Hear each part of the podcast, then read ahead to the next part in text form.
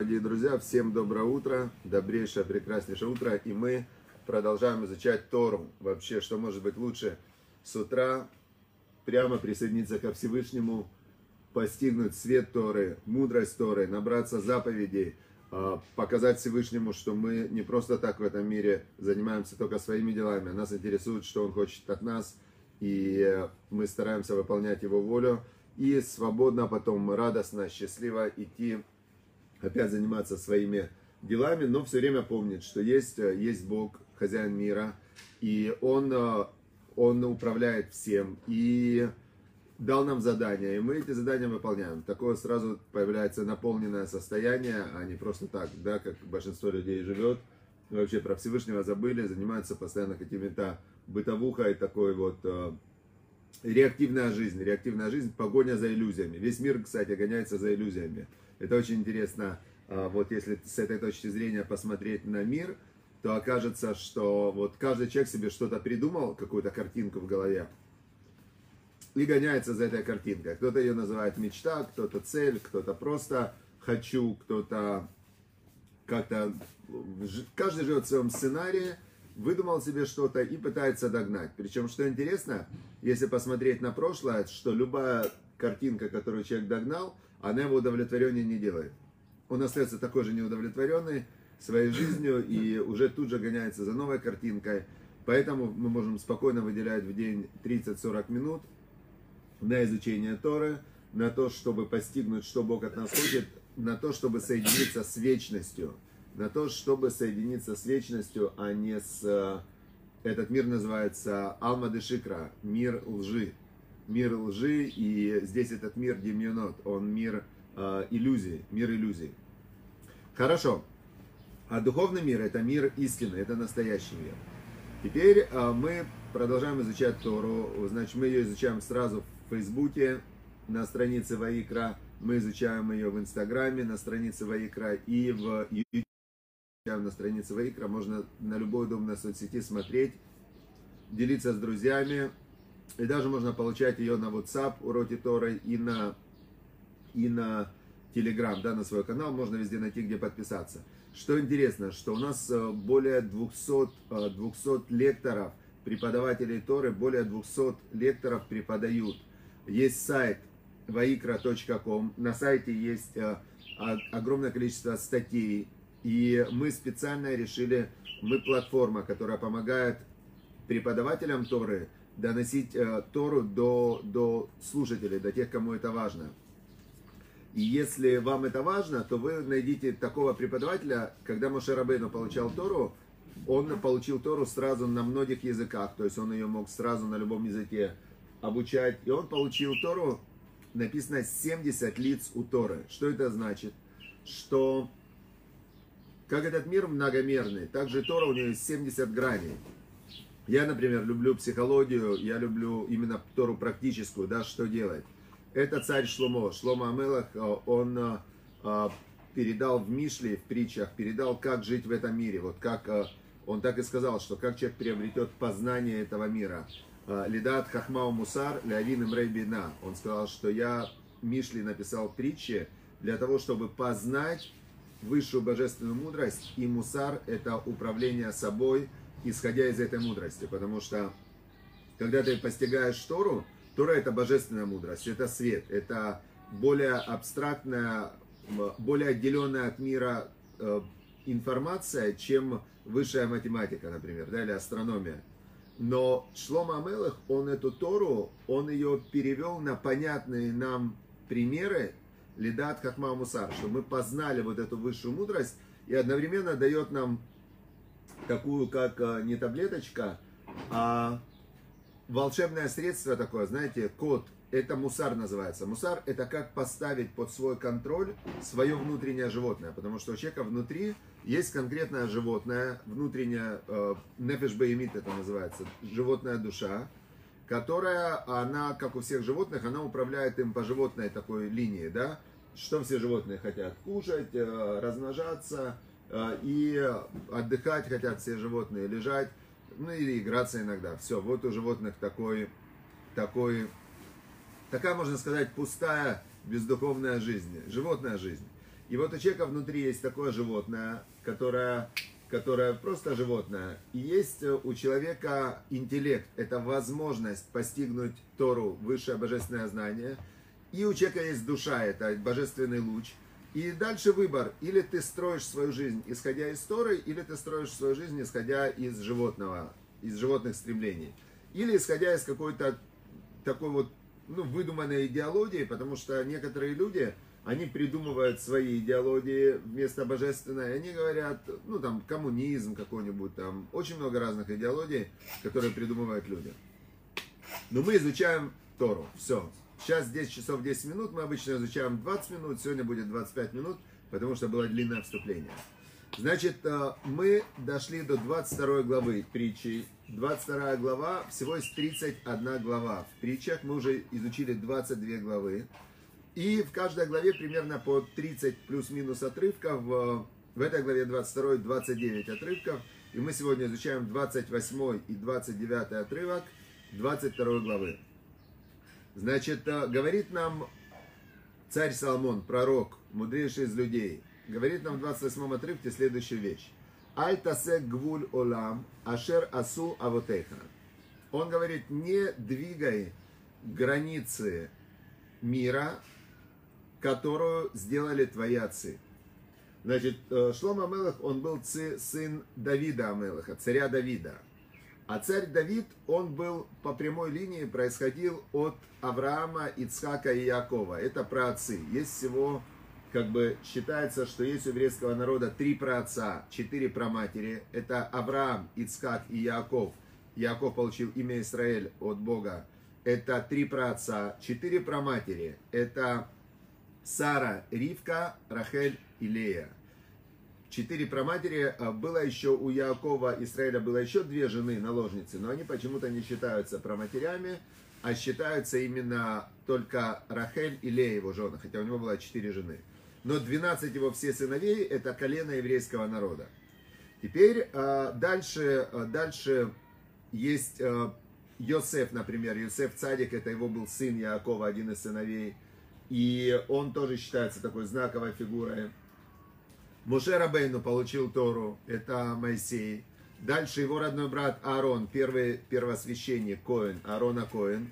Это все перечисляют знаковые, очень знаковые фигуры в, в еврейской традиции. И дальше царь Давид и царь Соломон, это были самые такие знаковые фигуры. Дальше было 300 тысяч пророков.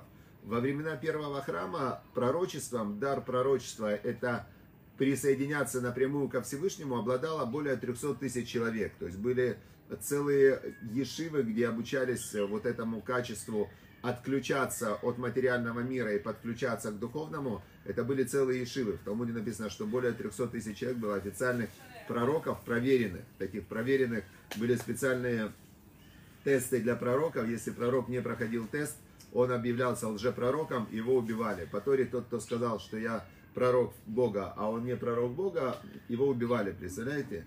Так было 300 тысяч доказанных пророков. Теперь, а, значит, когда говорит нам царь Соломон в 28 отрывке, «Альтасек гвуль олам ашерасу авотеха», не двигай границу мира, которую поставили твои отцы, а, объясняет нам Раби Шимон Бариухай, который от него идет как бы современная кабала, что имеется в виду, что любой обычай, который устанавливали праотцы, он становится так же важен, как и Тора, которую дал Бог. То есть раз они были пророки, и раз они жили полностью подключенные к воле Всевышнего, то тот даже обычай, который они установили, это является тоже для нас Торой.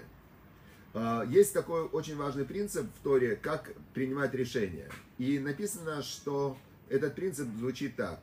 Масе, вот, дела отцов, имеется в виду те праотцы, которых я перечислил – знак для сыновей – это Симан Лебаним. Как это работает? Например, э, например, мы возьмем Яков, праотец Яков, Израиль. И когда он уже перед смертью в Египте, он позвал Юсефа, своего сына, и говорит, «Э, дай мне клятву, что ты меня похоронишь в Израиле.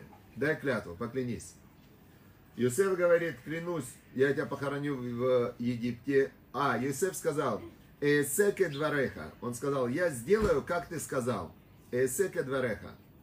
В конце этой же главы Иосиф уже умирает. Он зовет своих сыновей и говорит, когда будете выходить из Египта, когда Бог выведет вас из Египта, как обещал, возьмите меня с собой, возьмите меня с собой и похороните меня тоже в Израиле. Когда он говорил Яакову, сделаю, как ты сказал, он имел в виду не, то, не только то, что я выполню твою волю и похороню тебя в Израиле. Он сказал, что я также, когда буду умирать, я сделаю так же, как ты.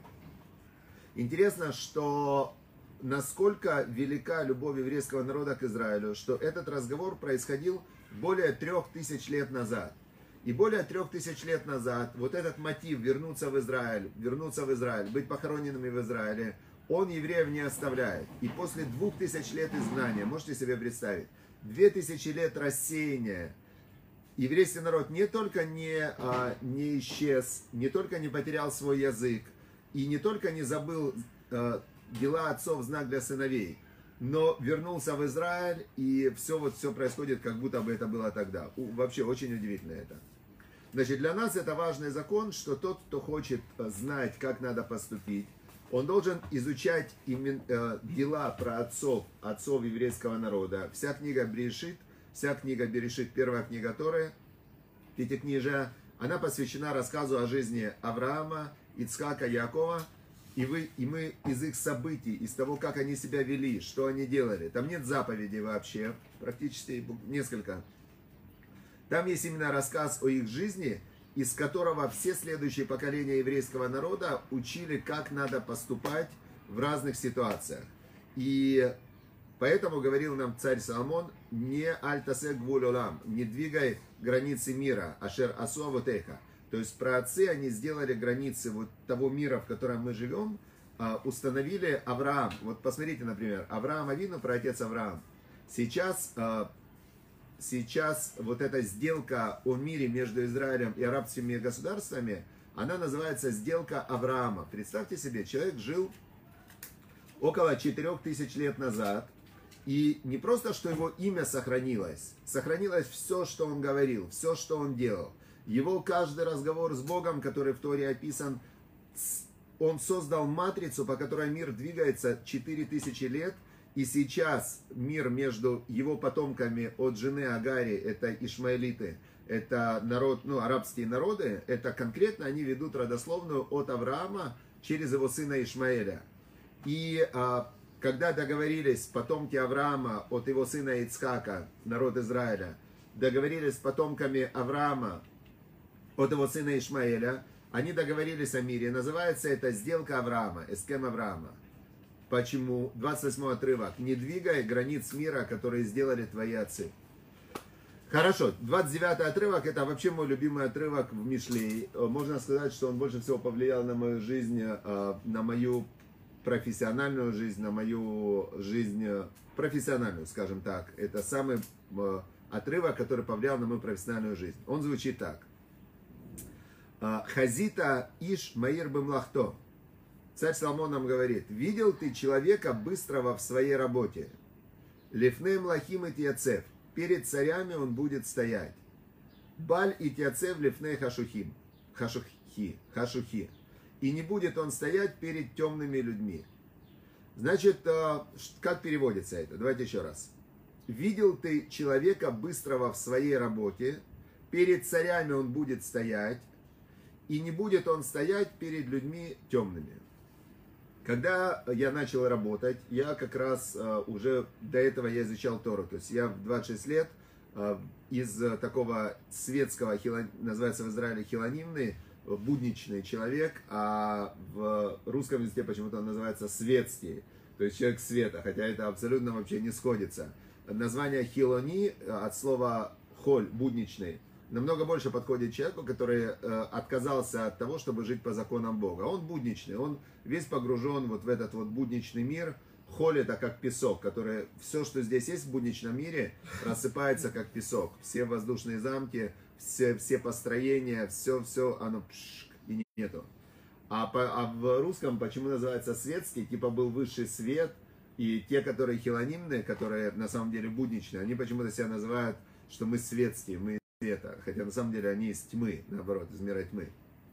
Хорошо, теперь э, я жил в этом мире тьмы, И а, потом в 26 лет я стал религиозным, приехал в Израиль, начал учиться в Ешиве. И изучал как раз Мишлей, Тору, в Талмуд, изучал и разобрался во всей этой мудрости и узнал, что если ты в своей профессии быстрый э, мастер, да, то есть ты лучший мастер в своей профессии, то ты можешь дойти даже до царей. То есть даже цари будут пользоваться твоими услугами, потому что именно цари и люди, которые из высшей вот этой вот пирамиды власти в этом мире, они всегда пользуются услугами лучших мастеров во всем. То есть самые лучшие мастера, которые только есть, а, ими пользуются цари. Мы можем вспомнить Ротшильда, например, да? Откуда взялась династия Ротшильдов, одна из самых богатых семей в мире? Потому что захотел, захотел, э, он подружился с одним из царей того времени, и он его приблизил, и он ему дал Ротшильд, это красный щит, повесил на лавку поставщик царя. Он был человек, который торговал антиквариатом, торговал разными предметами ну, искусства, и он стал Ротшильд, переводится красный щит, ему дали, оп, поставщик царя. Хазита Ишмаир Бамлахтов учил Ротшильд, наверняка он учил Тору, он был э, религиозный еврей, соблюдающий, и он сидел себе в своей лавочке и, и значит, читал. Видел ты мастера быстрого в своей работе? Тут заходит к нему царь. Он ему говорит, о, царь, я обслужил его быстро. То есть известная история, легенда, история, что он царю подарил, царю что-то понравилось, какая-то его там коллекция. И он царю говорит, на тебе, дарю тебе эту коллекцию. Царь говорит, слушай, ты такой хороший человек, подарил мне такую ценную коллекцию. Начал с ним общаться, подружились, и дальше семья Ротшильдов стала, э, стала финансистами всех царских семей Европы. Я об этом когда-то писал в одной из книг, как это дальше происходило. Теперь э, он не будет стоять перед темными людьми, Потому что, э, потому что когда ты становишься таким действительно крутым мастером, в мире очень есть расслоение между людьми, которые на вершине, э, на вершине власти, денег, э, на вершине духовного развития и окружающим миром. Очень интересно, что где-то там 1-2% людей, они поднимаются в каждой сфере на вот эту вот вершину, в каждой сфере. Например, если мы возьмем лучших мастеров, то в есть такая статистика, бизнес-статистика, что 30% э, рынка каждого хотят покупать у трех лучших мастеров каждой нише. То есть возьмем любую сферу, любую нишу человеческой деятельности, и 30% самых богатых людей, обеспеченных, они покуп, хотят покупать у трех лучших мастеров. Теперь эти три лучших мастера по цене на свои услуги, они зашкаливают. Возьмем трех лучших актеров в Голливуде – Три лучших актера получают э, гонорары за фильмы там по 20 миллионов долларов. А сколько получают э, 3000 остальных актеров? Они получают гонорар за фильм 3000 долларов. Те по 20 миллионов, эти по 3000 долларов. То есть разница невероятная. Понятно, да? Поэтому, если вы чем-то занимаетесь, целью должно стать стать человеком быстрым в своем деле, в своей работе. Талмуд нам говорит следующую вещь. Три вещи нуждаются, три занятия нуждаются в каждодневном усилении. Если ты их не усиляешь каждый день, то ты в них падаешь. Что это за три вещи? Это Тора, изучение Торы. То, что ты когда-то учился, если ты перестаешь учиться, то ты отсоединяешься от божественного света. То, что ты когда-то учил Тору, но ты ее сегодня не учишь, это вообще ни о чем, потому что важно, насколько ты каждый день прилагаешь усилия для того, чтобы интеллектуально соединиться с Богом. Вторая вещь, которая требует усиления каждый день, это молитва. Не важно, как ты молился вчера, важно, как ты молишься сегодня. И если ты не усиливаешься в своей молитве, если ты не хочешь поднять свое воодушевление, если ты не понимаешь, как говорил э, Раби Шимон бен Натанель в Пертиавод, он говорил, что «Аве за криат шма бетфила». Будь осторожен чтении шма и в молитва Шмонайстра, да, это главная молитва. Вальта асет филатеха кева. Не делай свою молитву такой замыленной, просто от, ну, как сказать, отыграть номер, да, там, бу-бу-бу, пробуднил и ушел. Не делай такую молитву. Эля рахамим ветахануним лифнеамаком. А делай свою молитву, как будто бы ты действительно вымаливаешь что-то, что ты действительно понимаешь, что все от Бога и тебе это надо. Это говорил нам Раби Шимон бен Атанель в Пертиавод. Теперь, значит, возвращаясь, Талмуд сказал, три вещи требуют требует ежедневных усилий. Первое – изучение Торы. Вторая – молитва. Нужно усиливаться в молитве каждый день. Третья вещь – это твоя профессиональная деятельность. Если ты, особенно сегодня, не каждый день ты не совершенствуешься в своей профессии, завтра ты будешь аутсайдером. Все, не работает по-другому. Но опять же, если ты только совершенствуешься в профессии, но ты не учишь Тору, и ты не знаешь, как действовать правильно, и ты не молишься, и ты не просишь и не благодаришь Бога за то, что Он тебе дает, то просто самой работы с профессионального совершенствования недостаточно. То есть, чтобы выстроить работающую жизнь, нужно усиливаться в трех вещах. Первое – это Тора, изучение Тора. Без Торы мы не знаем, что делать в этом мире вообще. Второе – это молитва. Личный контакт с Богом достигается только через молитву, когда ты благодаришь и просишь Бога за все. И третье – это ежедневное совершенствование в профессиональной деятельности. И тогда мы удостоимся 29 отрывка 22 главы Хазита Ишмаир Бамлахто. Видел ты мастера быстрого в своем деле, Лефней Млахим и Тиацев перед царями будет стоять, Убаль и Тиацев Лефней Хашуки. И не будет он стоять перед темными людьми. Все, я желаю всем нам, чтобы мы удостоились перед Всевышним хорошей записи, сейчас как раз 10 дней раскаяния, чтобы мы э, раскаялись в своих неправильных каких-то поступках, чтобы мы приняли на себя сильные, мощные, правильные решения на будущее, на хорошие поступки, и чтобы Всевышний принял наши молитвы э, в эти дни и в Йом-Кипур, и дал нам всем хорошую запись и Гмар Хатиматува, и запечатал хорошей печатью в этом году. Все, удачи, успехов! Подпишитесь на какие-то дополнительные каналы, что если вы пропускаете урок, чтобы он к вам приходил по WhatsApp, или по Телеграмму, или по имейлу. Заходите на сайт э, vaikra.com, там есть 200 преподавателей. Не все проводят уроки в прямом эфире в Фейсбуке, но очень много уроков отдельно на сайте, статей, уроков. То есть есть отдельный сайт именно в интернете, который мы очень сильно сейчас развиваем. И там будут серии уроков, специальные обучающие уроки и так далее. Все, удачи, успехов, всем хорошего дня, э, полного благословения Всевышнего.